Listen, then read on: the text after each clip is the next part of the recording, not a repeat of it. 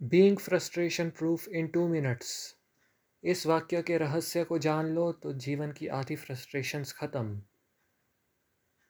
वाक्य है, ये आदमी खुद को डैश डैश डैश समझता है। जब भी ये वाक्य दिमाग में उभरे तो इसको एकदम से रोक दो, क्योंकि संसार के इतिहास में कभी भी ऐसा नहीं हुआ कि किसी व्यक्ति के मन में ये विचार आया हो कि अमुक व्यक्ति खुद को डैश डैश डैश समझता है और ऐसा विचार आने के बाद वो खुश हुआ हो। वो हमेशा फ्रस्ट्रेटेड ही होता है।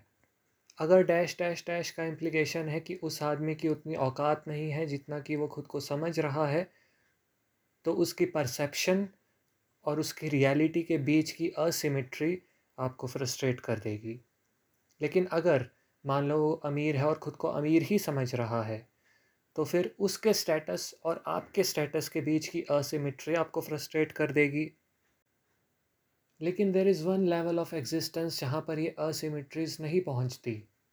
और वो लेवल है द लेवल ऑफ़ नॉलेज जब आप संसार को साइंस या आर्ट की टर्म्स में देखते हैं तो आपको सब कुछ मज़ेदार लगने लगता है।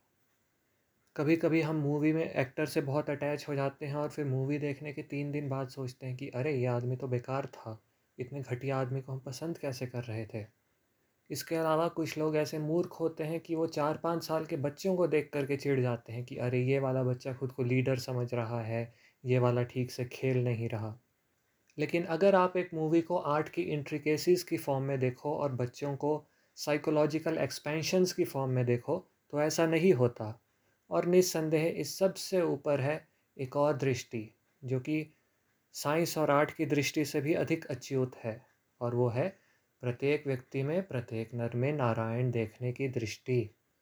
इसीलिए जीवन में जब भी ये विचार एक वाक्य के रूप में या मल्टीपल सेंटेंसेस के फॉर्म में उठे, इसे सबसे पहले रोकने का प्रयास करें और अगर ये कभी ना रुके तो फिर खाली में बैठ कर के चिंतन करिए कि इसकी जगह किस लेवल पर इस चीज़ को एनालाइज किया जाता तो मैं फ्रस्ट्रेट ना होता। आज का मिनी पॉडकास्ट आपको अच्छा लगा होगा, ऐसी आशा करता हूँ। अगले एपिसोड तक के लिए जय लक्ष्मी नारायण।